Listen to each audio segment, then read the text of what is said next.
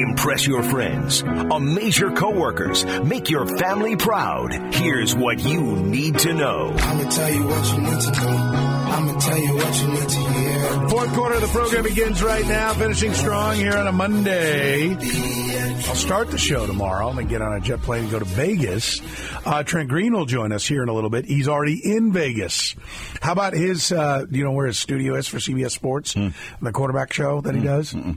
Take a guess. In Vegas, where's this set? The Stardust. Okay. Good answer. It's been demolished for years, but nice try.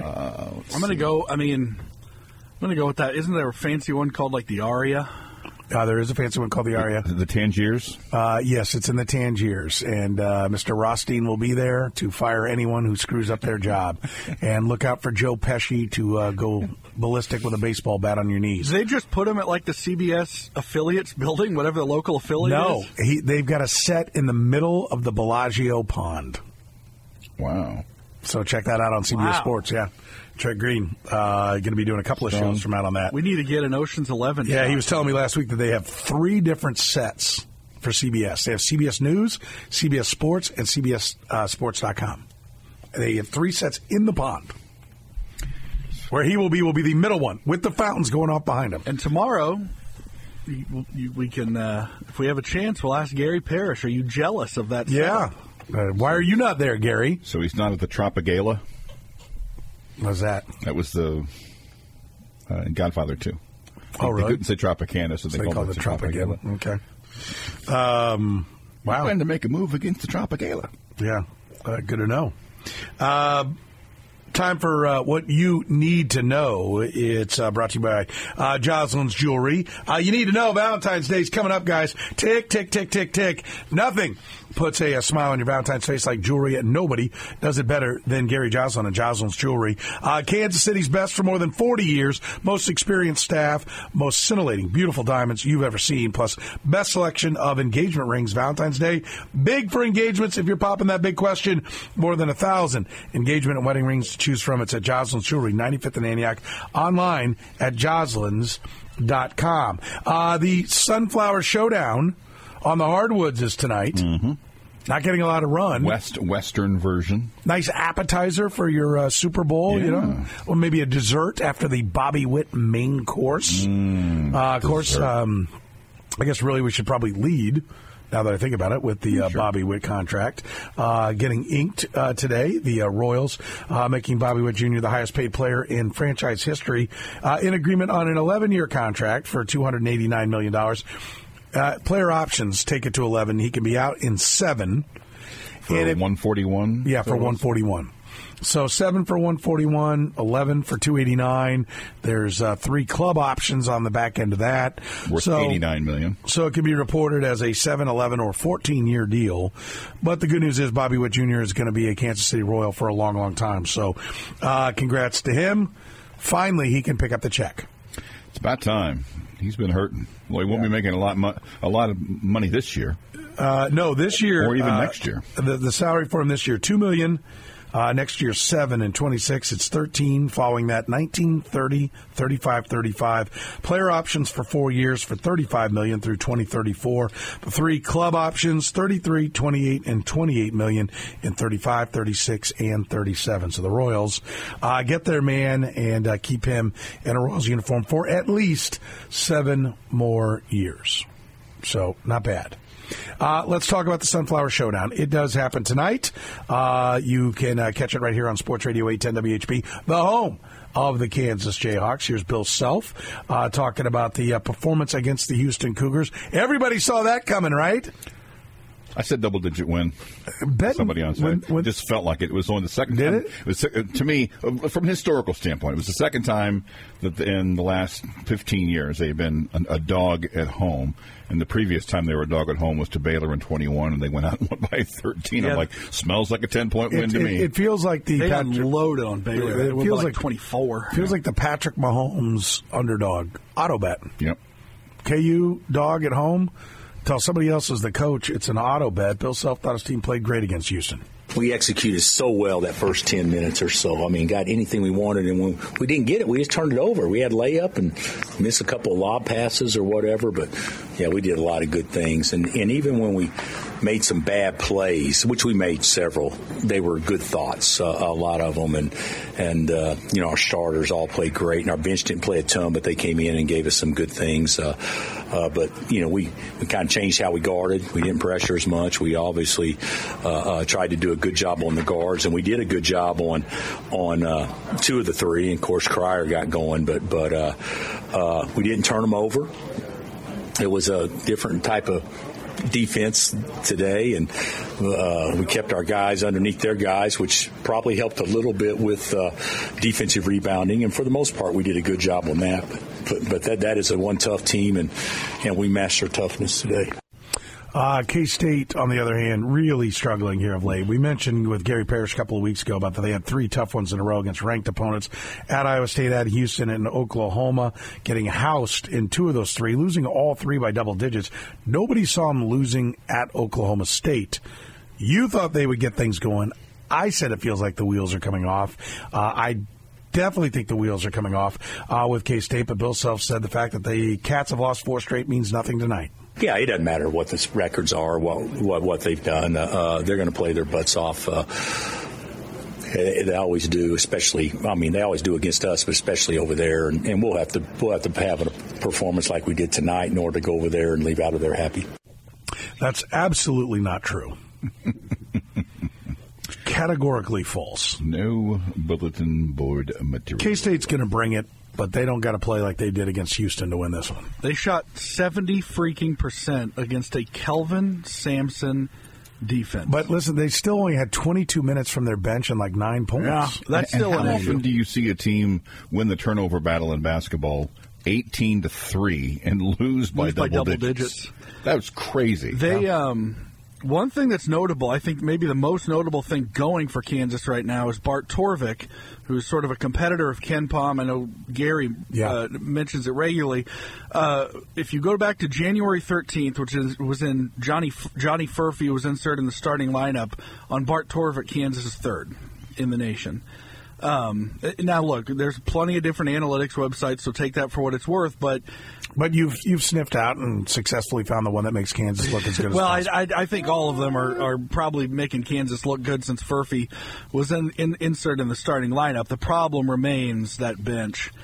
And somebody, I mean, it's inevitable someone's going to get three fouls in the first half in an NCAA tournament game, and you're going to have to weather the storm. And right now, I don't see somebody to weather the storm with. Four straight losses for the Cats. Jerome Tang asked about the frustration of this losing streak.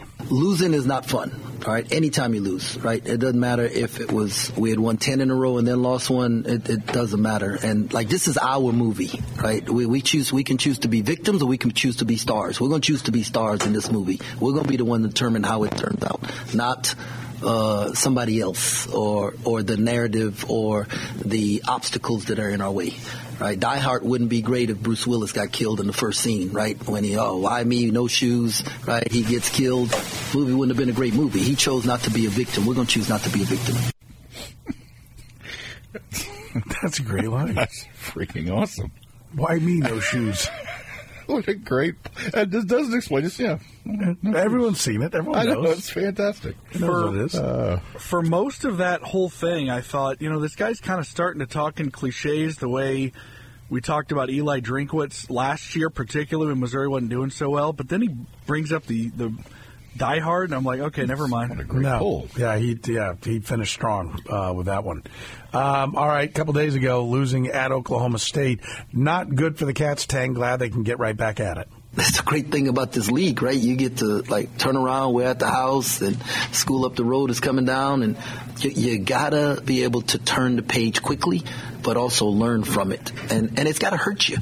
Right? It's got to hurt you, and it's okay that it hurts us, and because it means we care. If it doesn't hurt you, I don't want you in the locker room. You also talked about we need to learn to be competitive for 40 minutes. That's a canard for all coaches. He says we're not good enough to pick and choose when to be competitive. True story. Yeah. Super Bowl news, Isaiah Pacheco and Chris Jones are both expected to play real, what is that? Real chance. Are both expected to play. Okay, I see. A real chance. I think somebody was still typing. A real chance McKinnon plays on Sunday.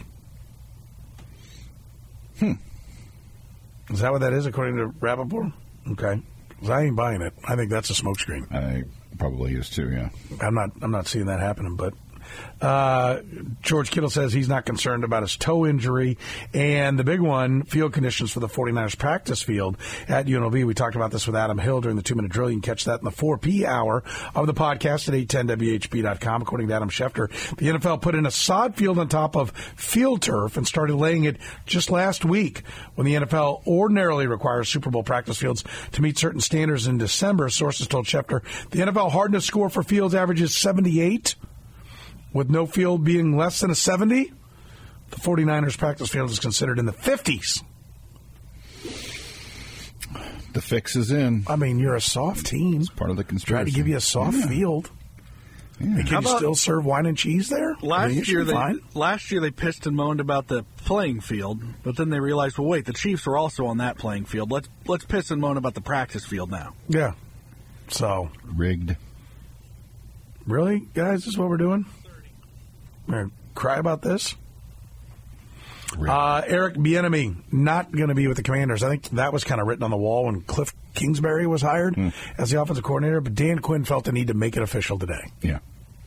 He's not going to be here. Oh, we gathered as much. But for some reason that was released today. I love that. All right, let's take a break. Trent Green from CBS Sports and, of course, former Pro Bowl quarterback for your Kansas City Chiefs joins us next.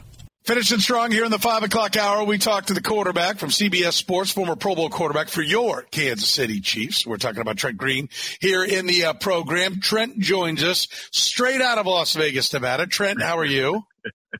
I'm doing great. It's, it's already landed last night. And, it's already hopping. The traffic's picking up, and there's a lot going on around town already. Yeah, it is amazing how that town pops. And, of course, you got a Super Bowl there. And you guys, I think I had this right. You told me last week for CBS Sports, you're broadcasting from the middle of the Bellagio pond. Yes. Yeah, they showed me I had some flight issues getting here last night, so I wasn't able to go check out the set, but I will be here in a few hours going over to check things out. And, it's right in the middle. I guess there's supposed to be I was looking at pictures last night from some of our producers, and there's three different stages, one set up for CBS News, one set up for CBS Sports, and then one set up for .com. Ours is going to be right in the middle. So hopefully at some point in time, and probably multiple times throughout the show, you'll see us on set, and then the fountains will be going off behind us, which kind of gives it a cool look. It is only in the 50s and raining here, but that's just part of it. Yeah, the weather is actually not supposed to be good all week, right? If I'm not mistaken, right. All that stuff that's hitting California, right? That they're Pebble Beach, which is a little bit further up north, but still all the major storms and everything hitting California are just heading right this way, so. Yeah, it's going to be bad. Yeah, as I'm looking at it here, 55 and rain on Tuesday, then partly cloudy and 57 and 56 Wednesday, Thursday, 53, 55, Super Bowl Sunday, 57. So not even going to touch 60, with overnight lows getting down to as low as Saturday night's overnight low is 35 degrees. So, yes, I do remember these times when I lived there that this is the fun weather time. So, it's actually going to be nicer in Kansas City than it is in Vegas, which is great for Chiefs fans, but certainly not what the NFL wanted. So we'll see what everyone's review is. They'll still make do. Believe me, they've been able to deal with a lot of things. And they're going to have it, they're going to have the fan experience set up. All the hotels are going to have all the shows, all the stars come in for the Super Bowl to do concerts and different things like that. So there's going to be plenty going on around town, and they're going to make sure it's done right. Yeah, no doubt. They put on a great show. I'm sure it'll be a spectacular week for everybody involved. I hope so. Looking forward to joining everybody out there. We're talking to Trent Green here in the program. Trent, let's start with the unpleasantries. News coming out that on Saturday night, Patrick Mahomes' father was arrested for his third DWI. I think hopefully people are hip to the idea that that's a bad deal, right? We don't want to minimize the real life, the danger that he put people's lives in that are out there, and that's obviously something that is thank God it wasn't a bigger tragedy, that involved an accident. So I want to identify this football game and distraction from a football game is secondary. That's an issue that he needs to take care of clearly, and thankfully no one else was hurt. But what does this do to a guy like Patrick Mahomes, who's now going to have media sessions every single day? The rest of the way, I'll have the media session here in a little bit, the big melee one. That's going to come up probably almost every day. Is that something you worry about being a distraction for Patrick Mahomes? For most players, I would worry about it. For Patrick, because of all the stuff he has going on around him since he became the starter, 6 seasons ago, he's been able to handle a lot of that stuff, whether it be backlash to his wife, whether it be backlash about his brother or family members. In this case, you want to try and keep the distractions as low as possible throughout the course of the whole season. You definitely want to keep the distractions at bay during Super Bowl week, just because, as you said, during the regular season, you only have like one media day a week that you're setting up, or maybe two if you're dealing with national media. And so, but as you said, at the Super Bowl, you're gonna have to deal with those questions, every day. And I'm sure he'll handle it the way he's handled everything, with a lot of class and a lot of respect, to everything involved with it. But yeah, you want to keep all that. Hopefully Pat's dad gets some help, needs to get some help, and as you said, the bigger picture is bigger than football. So hopefully he gets that taken care of. But yes, it is something that Patrick's going to have to deal with. And I don't think, just knowing the things that Patrick's been able to deal with throughout his career, that it'll be much of an issue for him. Yeah, well, we certainly hope not from the football perspective. He's done nothing wrong in the situation, so you hope it doesn't affect his game out there. And what do you think of the way he's playing? Is this, the term game manager gets thrown around, and quarterbacks bristle at it. I wish they wouldn't, because I think to be a great quarterback, you have to first be a game manager. But to me, he was always doing a good job of managing games. But a lot of the time, the way he needed to manage the game was just to put his foot on the gas, right? This has been a team that's required him to, hey, we got to pump the brakes here. Let's take the three. Let's go ahead and punt. And in the game against the Ravens, let's take sacks and keep the clock going. Are we seeing now, not that you can't always learn and the game always evolves, so there'll be more things for him to learn, but are we seeing really the finished product that Patrick Mahomes is at the top of his game now? Well, and I think you can even take it back to last year. I went back and reviewed last year's Super Bowl and last year's playoffs. He's 14-3 in 17 playoff games. All the stats, all the phenomenal stats, the numbers, the MVPs, everything he's won, and all the numbers he's put up, and he's even better in the playoffs. So we talked about this last week about his level of focus even goes to another level. And I think that's been clear, especially in the game against Buffalo, in the game at Baltimore, doing the things that are necessary to win the game. And it may be, I don't think it's going to be where he's going to have to throw for 300 plus yards, but it's going to be managing things and making sure he puts his defense in good position and understanding, I brought up looking at last year's Super Bowl. I forgot he didn't even throw for 200 yards last year in that Super Bowl. I mean, it was 182 yards. He had 3 touchdowns, no interceptions, but he was very efficient. I think he ran for about 44 yards, something like that, rushing in the game. Pacheco had close to 80 yards rushing in the game. It was a much different, even though the score, there were a lot of points. You look at the yardage-wise, the Chiefs didn't have a lot of yardage, but they found ways to get in the end zone, take advantage of field position, get wins. And so I think that's continued to carry over. You look at his numbers, regular season and playoff numbers, and you look at what he's done yardage-wise over the last couple of years in the playoffs, no interceptions, protecting the football, just done a tremendous job. So I think his evolution started some time ago, and I think it's continued this year. And whether those are direct conversations he's having with Andy Reid or with Matt Nagy or with Eric Bieniemy. You know, you can just see his growth and the way he's improved his game and the way he understands what needs to be done to get the win. Yeah, we're talking to Trent Green here in the program, getting ready for Super Bowl 58. Of course, you'll hear that right here on your home of the National Football League. Kevin Harlan with the call right here on Sports Radio 810 WHB. You know, you mentioned Isaiah Pacheco, how – you know, they ran the ball, even though they weren't super effective always. They were effective in punching it into the end zone. But how important is it, do you think, that they, you know, are balanced, that he gets, you know, I was posing the question that, you know, I don't know that 20 is a magic number, but, you know, maybe 18, 19 is enough. But, like, they're going to have to run the ball to try to keep Bosa and the rest of that defense honest, right? Like, that is going to be part of the game plan. Even if they're not getting yards, even if it's 21 carries for 64 yards, they're going to have to present the threat of the run to be effective offensively. Do you agree? I do agree. And I think if you go back and watch the first half of the Detroit game, Detroit and San Francisco game in the NFC Championship game, and watch the way that Detroit's offensive line bullied them and the way they ran the ball. And I know things went haywire in the second half, but they were physical with that unit. And that's the strength of that defense, is their front seven. So if the Chiefs can get physical and just, you know, and do that and provide some balance, I think that's really an area they can attack. I know that San Francisco has some weaknesses from a coverage standpoint. There's a couple of defenders over there you can take advantage of.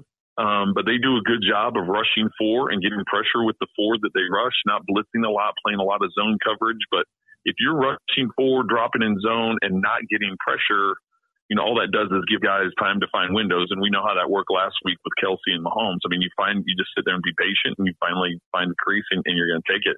We talked last week about whether or not they go a box and one, right? 10 in zone and one on man to man with Kelsey. We'll see if that comes to fruition as well. So, there's a lot of things that are at play here in this, and it'll be interesting to see how they decide to attack. But yeah, I do agree with you that I think they need to run the ball, and it's something that they've, you know, if you look at this season, it's something that they've continued to try and do. Why are the 49ers having problems stopping the run? They've got a lot of money tied up in that defensive line. They got a lot of money tied up in the linebackers. Why were the Lions able to be so effective and you know, why isn't the defense – the name value of the defense is phenomenal, but it's not one of the top defenses in football. Why? What's missing?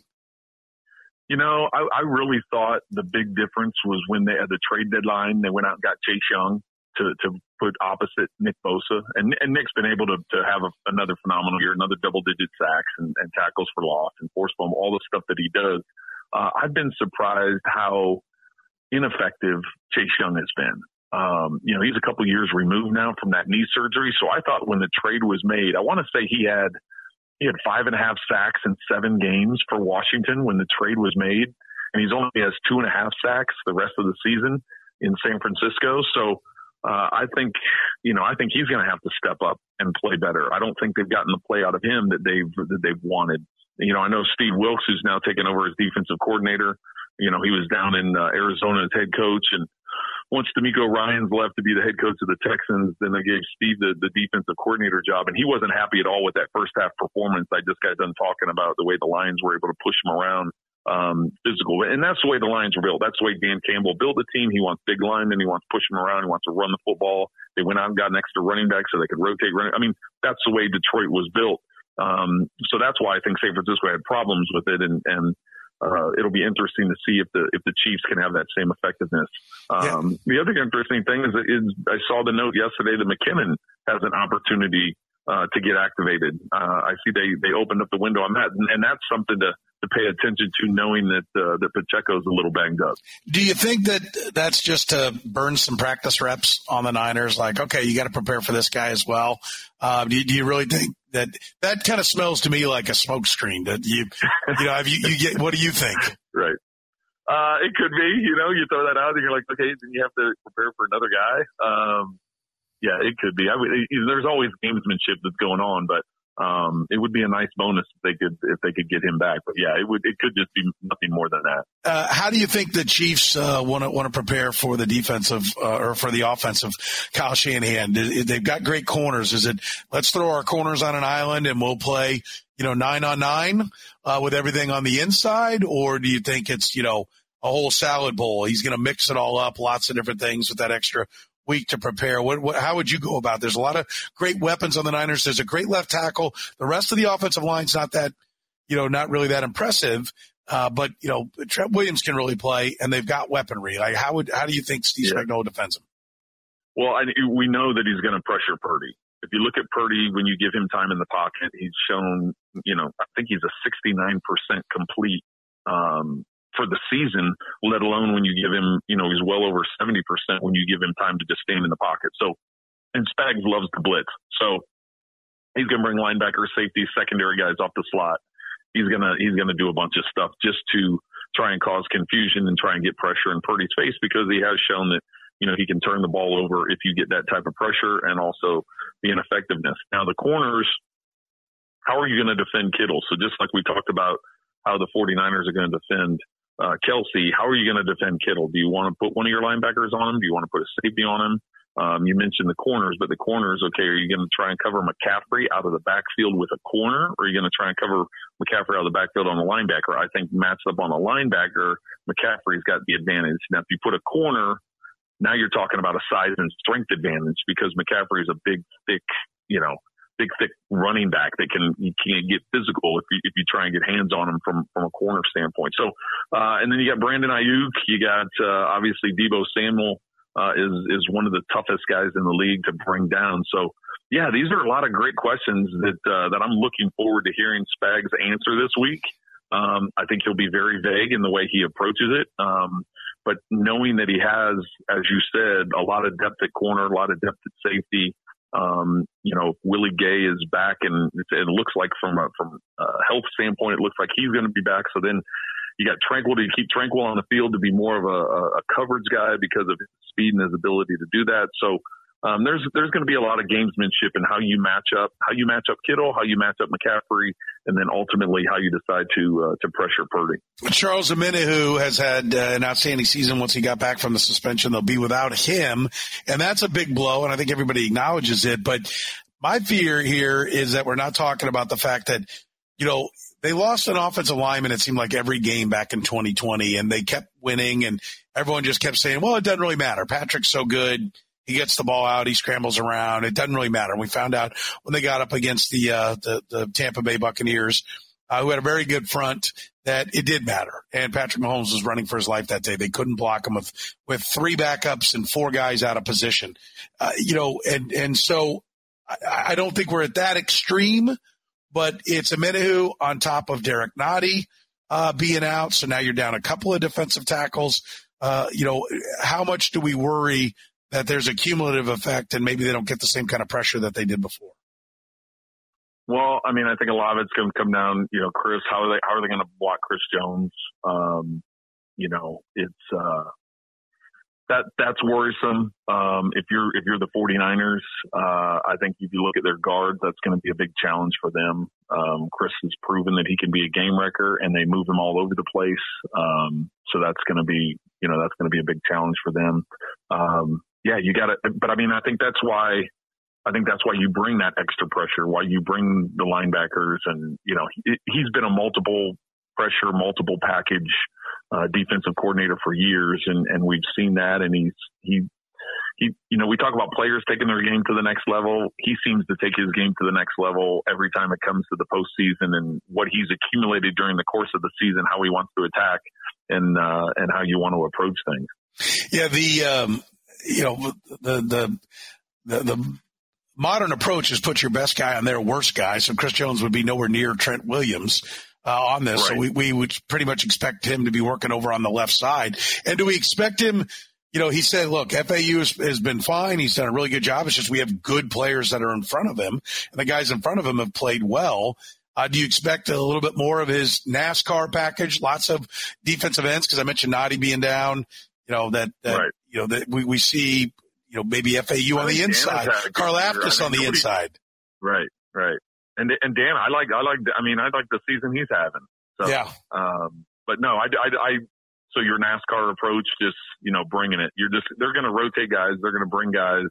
I believe, you know, Banks and Feliciano, those are the two guards. Feliciano's, you know, he's been on multiple teams throughout his career. You know, he's with the Raiders for several seasons. So, you know, he and Banks are the two guards that are going to have to hold up on the inside.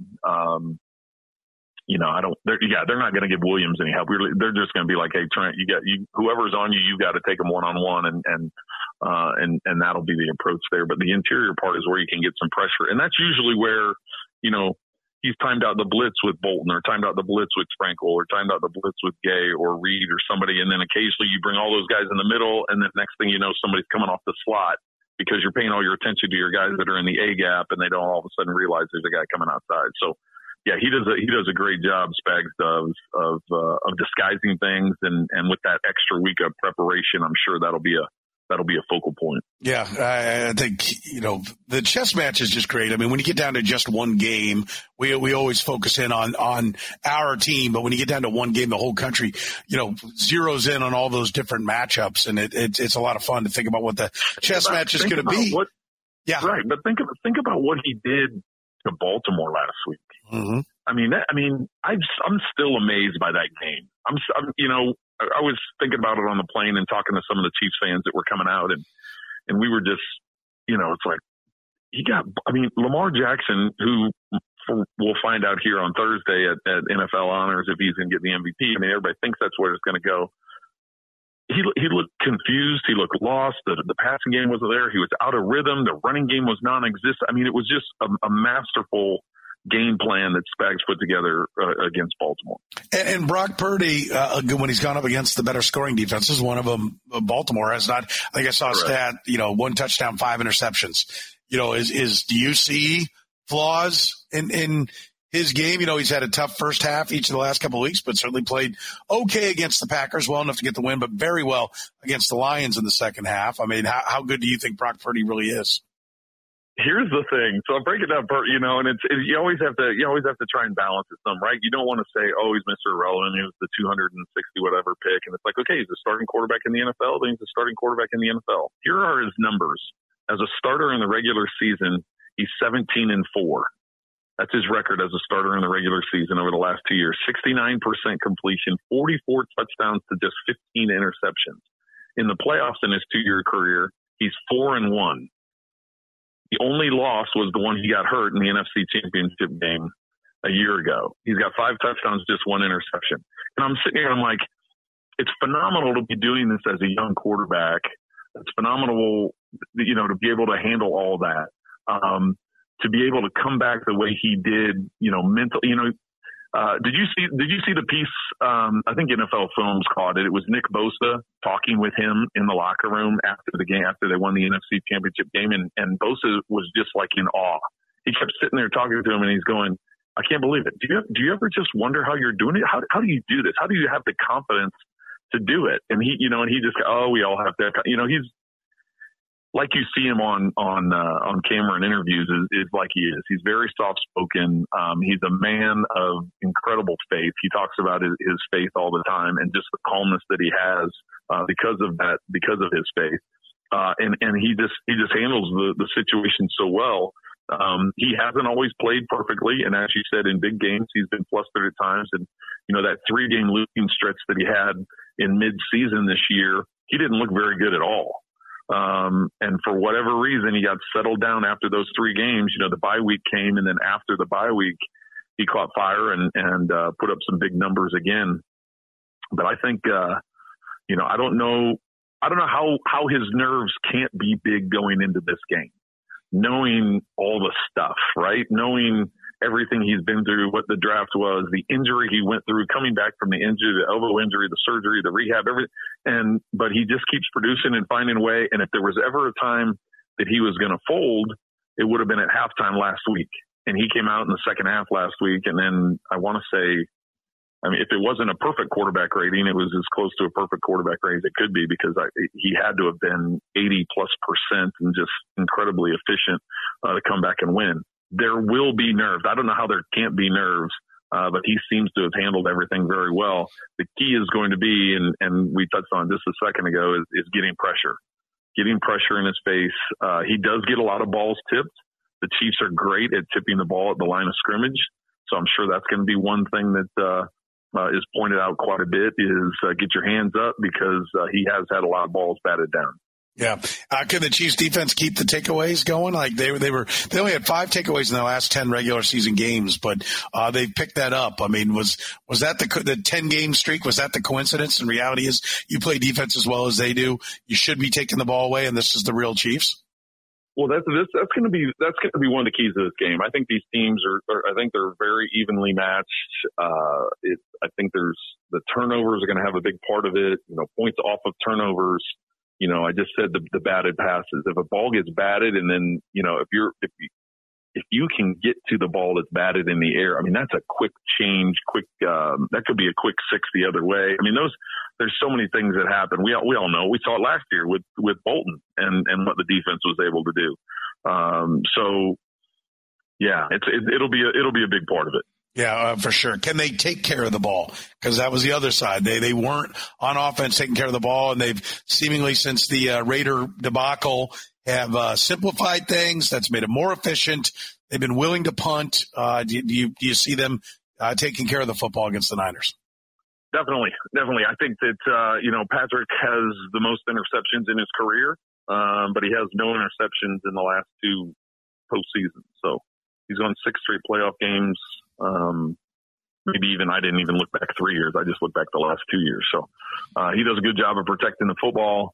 But the 49ers are tied for first in the NFL during the regular season in interceptions. They had 22 interceptions their defense did, which tied for first in the league. So they like to get after it. They like to get the ball up in the air. And they're going to – I think that's going to be a major part of this is the turnover and points off of turnovers. It's time to get to our Final Four with Trent Green from CBS Sports. He's in Vegas getting ready for the Super Bowl. Our Final Four is brought to you by the University of Kansas Health System. If you suffer an orthopedic injury in everyday life or playing sports, the University of Kansas Health System offers orthopedic walk-in care. They're at 435 in Olin Overland Park. Weekdays, they're open 8 to 7. Saturdays, it's 8 to 2. Learn more at kansashealthsystem.com/orthopedics. Trent, I'll start you with this. Give me your prediction on the game. Who wins? What kind of score? Oh, you're going for that? The first one? You're not saving that for the last? No, because other ones dovetail off that one. Okay. I'm going Chiefs 27-24. Okay, Chiefs 27-24. Then who's the MVP? I'm going to go just because it's been that kind of year for him. I'm going to go with Kelsey. Yeah. just to stockpile on all the good vibes that he's had going all season long. So it usually goes to a quarterback, and Mahomes will probably get it, but I'm going to go Kelsey. Okay, and I love that. 17-1 are the odds, and I'm with you on that. I'm going with that and a couple of the defensive guys in case they end up winning some kind of 13-6 rock fight, somebody has a big day. There's long odds on like Chris Jones, L'Jarius Sneed, Trent McDuffie. Bolton could have got it last year. I know. So the game he had. Yeah. You get 600 to 1, $1 returns $600. I mean, I don't even have to bet much. Is Bolton? You said 600 to 1. Oh, he's up there. I'd have to look. I don't have it open in front of me right now, but Chris Jones, I think is like 300 to 1, and it goes all the way up to like 750 to 1 on guys like Trent Williams and a bunch of the defenders. Right. And so I kind of like Justin Reed gets a pick 6 or gets a something. I mean, why not put $1 down, right? Yeah. That's so I'm going to cover the board and, not rooting against Patrick Mahomes, but if he doesn't have a big day, then hey, I have a payday and I'm all for it. All right. What's the best show in Vegas, or at least the one you've been to? I haven't made it to the Sphere yet.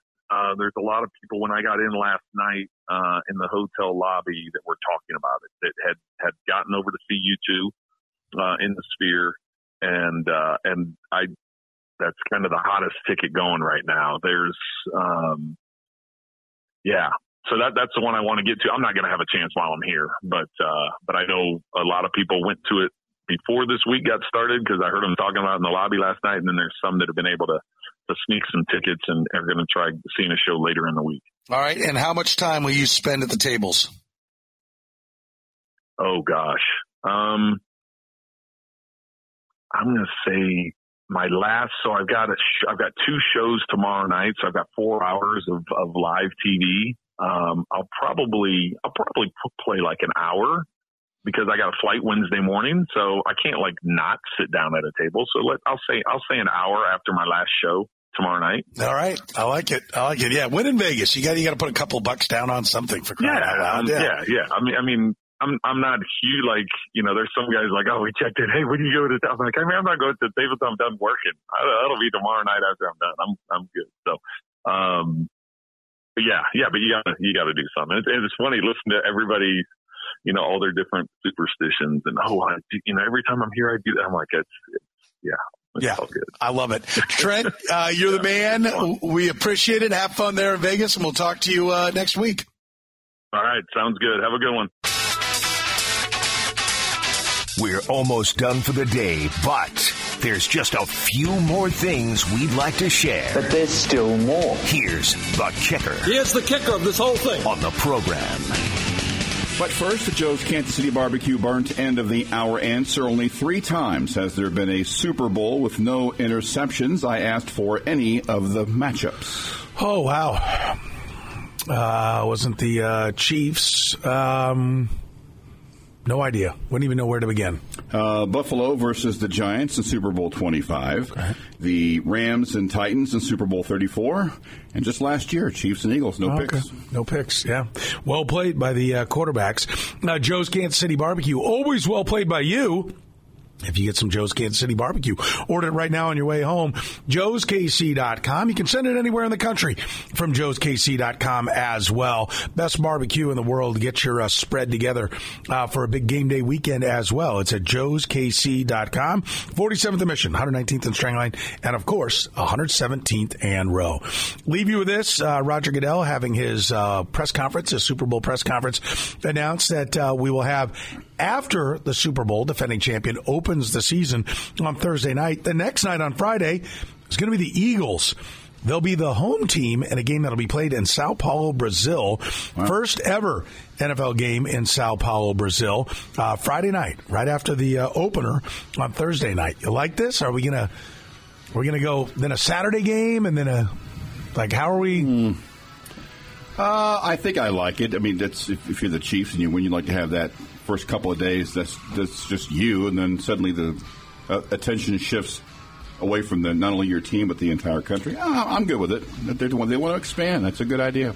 I mean, we usually have college football going on Friday night, so it's not like it's like, whoa, we wouldn't have football otherwise. But yeah. Here it is, the NFL. They're marking their territory wherever they want to. High school football, don't care. College football, don't care. We'll play whenever and wherever we damn well please.